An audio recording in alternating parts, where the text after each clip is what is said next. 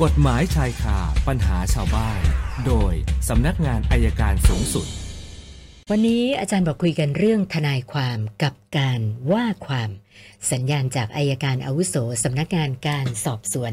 สำนักงานอายการสูงสุด อาจารย์ปอระเมศวร์อินทรชุมนุมพร้อมแล้วนะคะ สวัสดีค่ะอาจารย์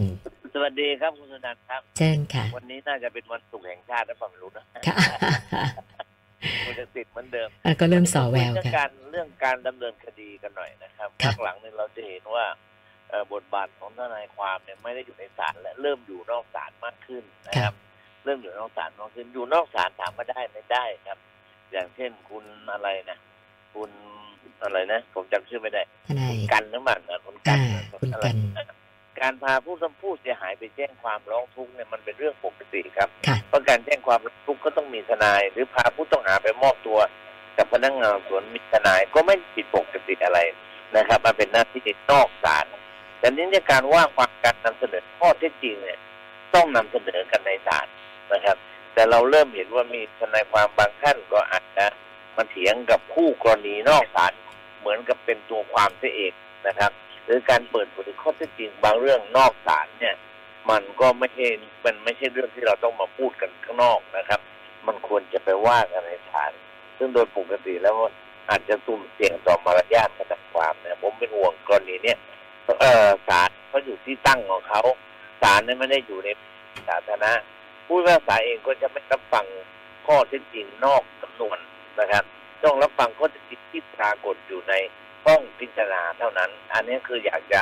ฝากถึงเพื่อนๆทนายความน้องๆนะครับ ระมัดระวังนิดเดียวเพราะว่าเราอาจจะมีความจริงใจในการต่อสู้ให้กับลูกความเรา แต่ก็สุ่มเสี่ยงสุ่มเสี่ยงต่อปัญหาเพราะมีทนายความคนที่ถูกเพิกถอนใบอนุญาตเพราะเหตุนี้มีครับแต่ว่าเราก็คงไม่พูดถึงหรอกแต่ว่าฝากไว้เพราะว่าบางคนก็เป็นคนเก่ง แต่ว่าพอมาออกนอกออกหน้าสื่อมาก จะเลยเกินไปนั้นก็ฝากไว้แค่นี้นะครับค่ะคนที่เป็นคนที่เป็นตัวความก็ต้องระมัดระวังด้วยนะครับ เอาล่ะครับแค่นี้นะครับฝากสังคมแค่นี้พอค่ะค่ะ อาจารย์คะวันนี้คำถามเริ่มที่คุณชวีวันนะคะ บอกว่าครับคือมีเหตุการณ์เด็กอายุประมาณ 14 ปีนะคะนะโดนเพื่อนๆที่เขาเรียกยุคนี้ว่าบูลลี่อะนะคะนะจนปรากฏว่าเด็กเนี่ยคิดสั้นทำร้ายตัวเอง โชคดีว่า ช่วยไว้ได้ทันนะคะ ก็เลยสงสัยว่าไอเหตุการณ์ลักษณะเนี้ยคนที่มาบูลลี่เด็กคนนี้จนถึงขั้นคิดสั้นเนี่ยนะคะ คือเราเราสามารถทำอะไรได้บ้างนะคะอาจารย์ คือคือต้องดูว่าเขามาว่ายังไงนะครับค่ะมันได้นิดเดียวมันสาเหตุมันใหญ่แต่มันอาจจะดำเนินการได้นิดเดียวเรื่องของการบิดประมาทหรือการดูถูกดูแคลนสร้างความเจ็บช้ำน้ำใจที่เราเรายังไม่เคยฟ้องก็หาทำร้ายร่างกาย ทำร้ายจิตใจอย่างเดียวเนะเรามีอยู่แค่เรื่องเดียวผมจำไม่ได้ว่าเรื่องไหน ก็ไปไปว่ากันจนถึงขนาดทำร้ายร่างกาย อันนี้เป็นการทำร้ายร่างกายได้ครับค่ะ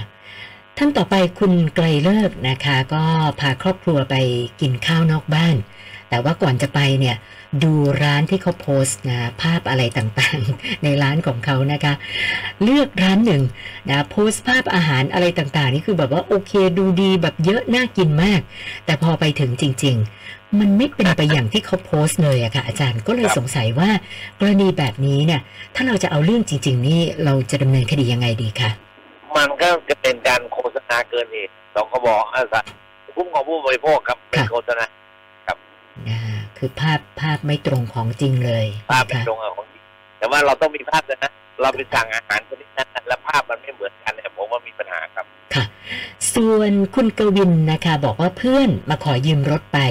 แล้วก็ไม่เอามาคืนนะคะ เหตุการณ์ก็เกิดตั้งแต่ประมาณเดือนกว่าๆที่ผ่านมานะคะ จนตอนเนี้ยเพื่อนรับสารภาพแล้วว่าเอารถไปจำนำที่บ่อน คือเขาบอกว่ารถเนี่ยก็ชื่อนามสกุลเขานะคะ ก็ไม่รู้ว่าทางบ่อนรับจำนำไว้ได้ยังไง ขอคำแนะนำอาจารย์ว่าทำอะไรต่อดีอะค่ะ เจอแบบนี้ค่ะ ความครับแจ้งความยักยอกทรัพย์แล้วคนรับจำนำจะโดนข้อหารับของโจรครับ ค่ะค่ะ แล้วแล้วเพื่อนล่ะคะอาจารย์ยักยอกทรัพย์นี่ถ้าได้รถคืนนี่อ่าสามารถถอนแจ้งความได้ไหมคำร้องทุกข์นะครับอ๋อถ้าไม่ได้รถคืนก็ไม่ถอนคำร้องทุกข์เพื่อนก็เพื่อนแต่เรื่องแบบนี้เพื่อนหลอกมันไม่ใช่เพื่อนนะครับ อย่างนี้นะคะนะต้องไม่ใช่เพื่อนแล้วหลอกเราเนี่ย ต้องดำเนินคดีซะบ้างแล้วนะคะครับ